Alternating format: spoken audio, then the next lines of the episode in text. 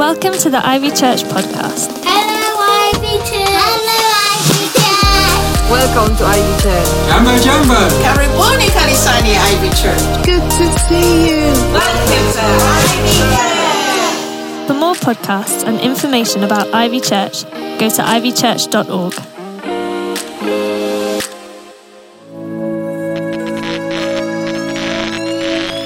Blessed are the pacemakers.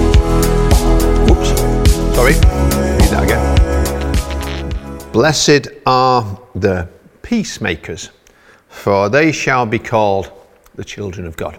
That's the next one in our series about who God says gets blessed. Whatever's happening in the world, from these words in the Sermon on the Mount, Matthew chapter 5, verse 8. The Oxford English Dictionary defines a peacemaker as a person who brings about peace, especially by reconciling adversaries. The word that's used in Greek here doesn't mean somebody who just has a peaceable disposition themselves. It means somebody who acts for peace. The New Living Translation says somebody who works for peace. It's about somebody who helps to make peace. And before I talk about how we make peace with each with other people, I need to tell you about something that's way more important because I might fall out with you and we might never talk again in this life, but if I'm estranged from God, that lasts forever and ever. Blessed are the peacemakers, for they are the children of God. And it took the Son of God to come to not only tell me that here, but to make it possible for me, a sinner, to have peace with God and become his child, to become his son too. So, do you have peace with God today? Jesus is the ultimate peacemaker. The Bible says he is the one mediator between God and man. See, we tend to excuse ourselves, even if sometimes our conscience accuses us. But the Bible says all have sinned and fall short of God's glory. I might think God just should turn a blind eye, that he does, because the judgment for sin doesn't usually happen as soon as I commit it. But Isaiah 59, verse 2 says, Your iniquities, there's another word for sins, have separated you from God. Your sins have hidden his face from you so that he will not hear. So sin's there like this barrier. It's like all this rubbish that I'm piling up higher and higher. I'm making a bigger and bigger fence, a wall I can't pull down or, or clear up. And that's why God seems far away at times. He's still there. He's not gone anywhere. And yes, you can pray. And he might even hear, but it's like shouting to God on the other side of a heavy door. You see, sin's like clouds that cover up the sun. And we needed Jesus to come and clear the rubbish to make the way through that we can't possibly make ourselves because all we can do is make a mess. Romans 5 says, Sin makes us God's enemies, and we can't befriend him on our own terms because he did nothing wrong. It was all our fault. We have to come to Jesus Christ. Ask him to save us because the same chapter goes on to say, We have peace with God through our Lord Jesus Christ. If you feel today that God is far away, I know how that can seem. The clouds block me out from His presence. My prayers go nowhere. I can't have any peace inside me, and that affects everything else. And I can't live the way that I'm meant to or made to until I discover or remember that God so loved the world that He gave His one and only Son, that whoever believes in Him should not perish but have eternal life. Jesus is the blessed peacemaker. He's done everything necessary, everything I could never do to clear the rubbish I'd built up, to kick the wall down that I'd built up. So that's how somebody as sinful as me can have peace with a pure, with a holy God. But what do I do? Well, first of all, he calls me to admit my need because my sin separates me from his holiness. And then to turn away from everything that I know to be wrong and say sorry genuinely to God. Then as I thank God for sending His Son to die in my place on the, the cross, to bridge the gap, and, to, and then to rise again. When I just trust and receive His love personally and say yes to grace that adopts me as a son too into the family of God, then I become His disciple. Have you done that? If not, stop now and just do business with God right where you are. Talk with Him about this because until you find peace with Him, You'll never have peace in this world. You'll never be the peacemaker that He wants you to be.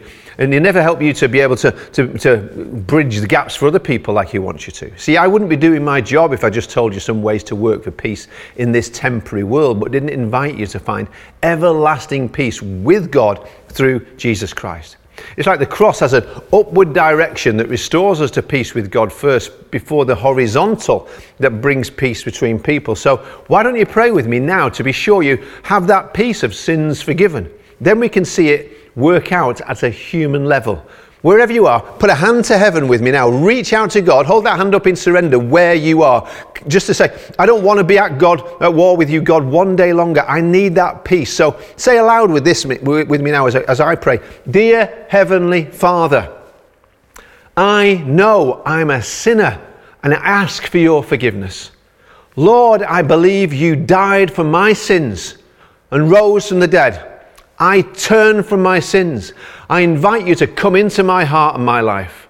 I want to be your follower, your disciple, your child. I want to learn to trust and obey. I want you to be my Lord and Savior forever. Amen. Now, that's the, the greatest thing anybody ever does in this life. And we want to celebrate if you did that. It's not about just saying the words, it's about knowing it in your heart. I And it's the most brilliant thing to know you have peace with God. You are a child of God because Jesus has been the peacemaker for you. And how much does the world need peacemakers today? Who do you think of usually when you hear a word like peacemaker? The most famous peacemakers often end up only being known by one name Gandhi, Mandela, Teresa. Tutu. And the greatest of all, Jesus, the Prince of Peace. So, of course, today we do want to pray for peace on a family, local, national, and international scale. And our prayers are a lot more powerful and make a difference, way more than just worrying or watching the news. That doesn't really help. But so often I feel all of that is outside of my circle of control, even though it's in my circle of concern. And this is where I get to be a peacemaker with the relationships around me. What is in my circle of control, what I do get to influence, is the war, first of all, within. The level of peace I have inside myself, because that's what I'm going to spread. I'm going to, whether it's going to be hate or hurt or harmony, in all my interactions on a daily basis, what's inside comes out. See, Jesus didn't come to conquer kingdoms or nations, He came to conquer and bring peace to hearts and minds. That's what's needed most. Because all the wars that have ever been waged in history started in a human heart. We have wars because our souls are at war. Since Cain killed his brother Abel, the human story is marred by jealousy, greed, violence, and bloodshed. So we have to, first of all, win the battle within and let the fruit of the Holy Spirit grow inside of me love, joy, peace. And then I make the decision to work for peace, to receive the blessing of a peacemaker. What does it look like for me and you to be a peacemaker? This beatitude on a human level is all about maintaining and repairing relationships. And even as I say that, I know I'm reminded of my own sinful brokenness and how much I need the Lord to save me because I can think of so many ways I've messed this up over the years. Maybe you will too. But the way we learn best and the way God helps us change as we look back on our lives is that we do so for the purpose of evaluation, not regret. That's how we start to grow in peace and grace and love. And it's also how we can learn how to repair the damage others have done to us or that we've done to other people. What comes to mind if I tell you that being a peacemaker and getting that peace inside often starts with forgiving others for the wrongs that they have done against us? Do you think, well, why should I do that after what they did? Or how do you even do it? How do I become a peacemaker? All those are great questions. Remember, I said we were all once God's enemies, but the good news is Jesus told us that we should love our enemies. That's how we become like Him. See, how else could God love us if He didn't love His enemies and make them His friends? A little later on in this same Sermon on the Mount, Jesus told His disciples, You've heard that it was said, Love your neighbor and hate your enemy. But I tell you, Love your enemies and pray for those who persecute you, that you may be children of your Father in heaven.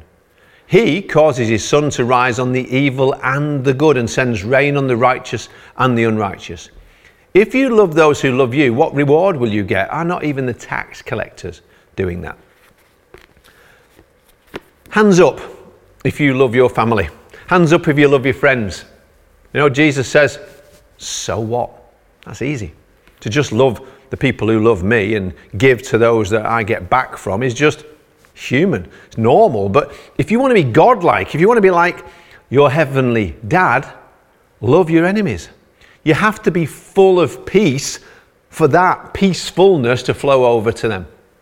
Now, naturally, I'll be honest, I recoil from that because the way I was raised was fight for your rights, especially if they're wrong. And then I went into the police with a good guys, bad guys attitude. And I don't really tend to think of myself as the bad guy. Our tendency instead is to nurse a grudge, self protect, hate our enemies, or at least avoid them at all costs. And that can lead to a kind of fake or false peacemaking. Instead, you could call it peacekeeping, where we just avoid the person or, or avoid the problem. But peace is not the absence of conflict or walking away and blanking somebody, it's working it out. I don't think any of us like confrontation, really, do we? If, if you find anybody who really loves confrontation, back away a little bit. But it's necessary for real relationships because so often you only get true peace on the other side of doing confrontation well. Just look at Jesus in the Gospels. And yes, we call him the Prince of Peace, but you can't tell me he was non confrontational. Real peace is not the absence of conflict. And if you always avoid conflict and just pretend it doesn't exist, you won't end up with peace. You just end up with this make believe, fake, false smiles, but smouldering resentment or injustice being tolerated and people being left unprotected. Unless we learn to be a peacemaker, not just a peacekeeper at all costs, you'll be miserable in many relationships and areas and times of your life because you lack the peace you feel inside, which in the end is caused by your own cowardice and capitulation rather than good confrontation with the aim of reconciling relationships. I think church people can often be some of the very worst at this because we'd rather really be nice than real. We'd rather keep the peace than speak the truth. Jesus says God calls his children to a higher standard than being peacekeepers. He wants us to be peacemakers. Huge difference. Peacekeepers skate around the issues, put on a mask, fake smile, pretend it doesn't exist. But peacemakers build bridges, and that's hard and it's costly. James 3:18 promises those who are peacemakers will plant seeds of peace and reap a harvest of goodness. See, if I'm holding on to an offense, nursing some resentment because of what you did or what I thought you did or what I heard or thought you said, that disturbs the peace, disturbing the peace. I don't mean it's against the law necessarily, but unless I arrest it quickly, I'm going to find myself captive to it. Scripture says I'm giving the devil a foothold in my life. And that's all he needs to chip away at my peace with you, and then with God, and then in myself. You know, the Bible talks a lot about reaping and sowing. You reap what you sow, you grow what you sow. But it's not immediate, it's always later and greater. It's true in finances, it's true in work, it's true with words. You reap what you sow, later and greater. When you plant a seed, any seed, you always get back something more than what you started with. So if you plant a seed of gossip, rebellion, anger, lies, grumbling, slander, hateful words or attitude, the fruit you'll wind up with is, is way more trouble than you bargained for. And we all know that's true, we've seen it. But the Bible says here if you plant seeds of peace, you will reap a harvest of peace, kindness, and goodness in return. So, how do we do this? How can we become peacemakers? Because it usually just doesn't solve itself. So I'm going to take you on some steps that peacemakers have to take.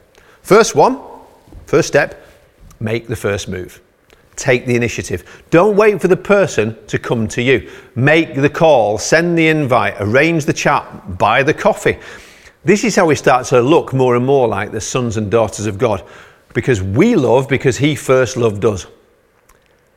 Didn't Jesus, the Son of God, take the initiative to show mercy to us? Thank God he did. The Bible says, while we were yet sinners, Christ died for us. When we were enemies, we were reconciled to God by the death of his Son. In other words, Jesus didn't wait for us to say sorry before he went to the cross for us. Jesus said, I came to seek and save the lost. He made the running, He made the first move, and He wants us to do the same. So, first, peacemakers make the first move. And then, number two, what do you do next? Step two ask God for wisdom. You may not know what to even say or what to do, but the book of James says if any of you lacks wisdom, you should ask God, who gives generously to all without finding fault, and it will be given to you. We need wisdom for this. Who do you need to make peace with that you've just been keeping the peace with? And you know, oh, I can't figure how, how to even do that. Ask God. He wants to help to sort it out, to build the bridge. And, and I, I can pray about that because otherwise I'm just praying like a hypocrite to be praying for peace in Russia when I won't do what I can do to make peace here at home. This is how the world starts to change with me. Ask Him to give you the right words to say and the right way to say them. And rather than to, to burn a bridge, build one. And often I found the first words that He usually wants me to start with are very uncomfortable. When He says, step number three, start with what you got wrong. Don't start listing accusations and all the ways you've been hurt and everything they've done. That's just a great way for the wall to be built higher straight away. When I go to God for wisdom, I found He usually wants to humble me first. So, you can start with whatever part is your fault. Now, you might say, yeah, but the problem is, it's 99.9% the other person's fault. Okay, but what did I do? What can I confess and apologize for rather than ex- uh, accuse them? and excuse myself. Start with your own mistakes, even if it was just waiting this long to try and sort it out. And then, as St. Francis of Assisi famously said, number four, seek first to understand rather than to be understood. Put yourself in their place. I have to say, this is often the hardest part for me, but the next step on the peacemaker path is just listen. Press mute on yourself. I've started doing that on Zoom calls. It's amazing how much the other person talks, I found, when I shut up. I might not agree with everything that they say, but listening diffuses the tension. And I always learn something from listening to the other person's pain, perspective, point of view. I don't necessarily have to be right.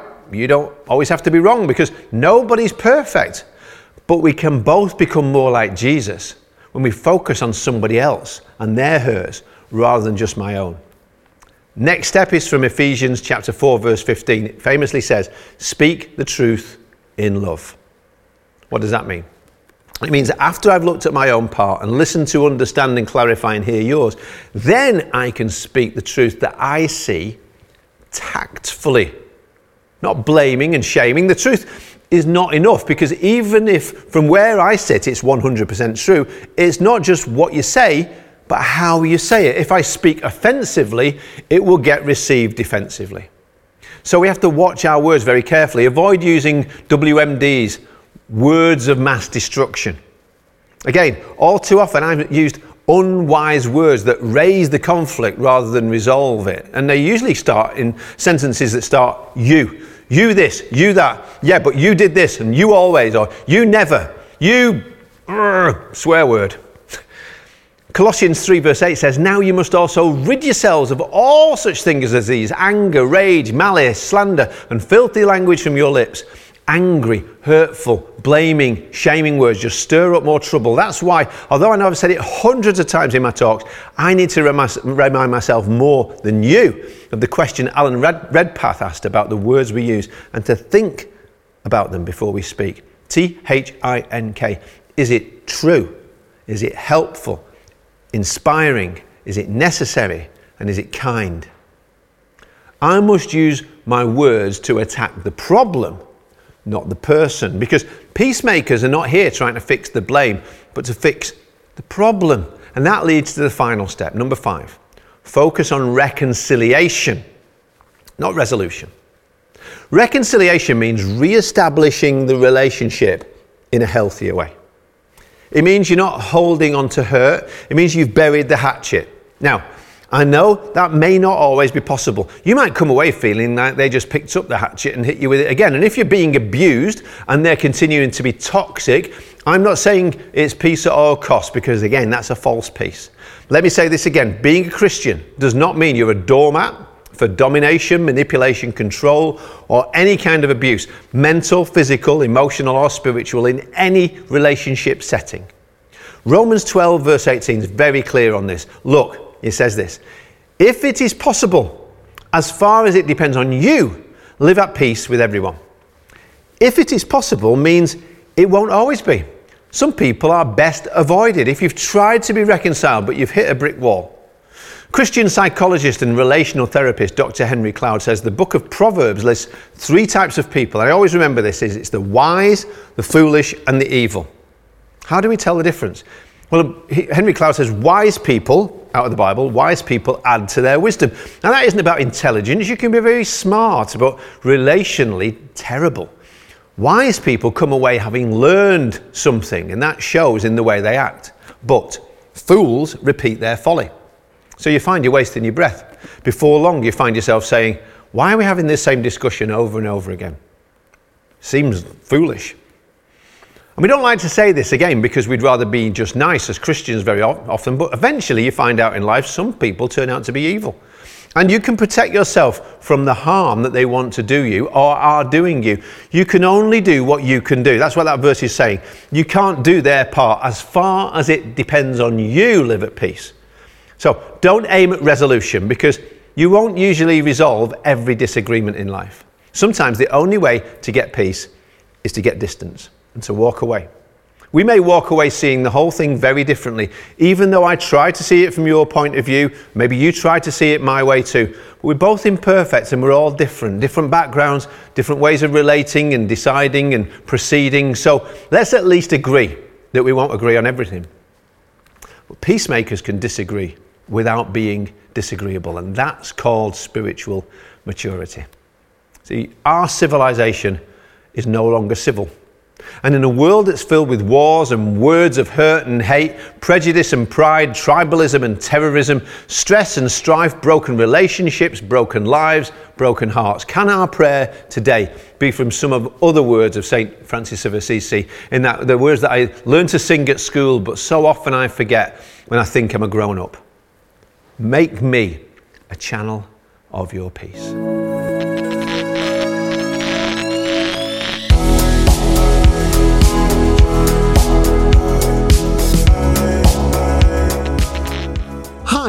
Anthony Delaney. I'd love to welcome you to Ivy Church. Do check out the website, click on a few buttons, look at some previous teaching and some of the other things that we've been involved with. And why not plan to join us soon at one of our locations? Join a Grow group, do the Alpha course, and figure out for yourself what it is that Christians believe. Or if you've got anything we can pray about, be in touch, press the contact button so that you can email us, let us know about you and how we hope you can be part of us. Come and join us at Ivy Church.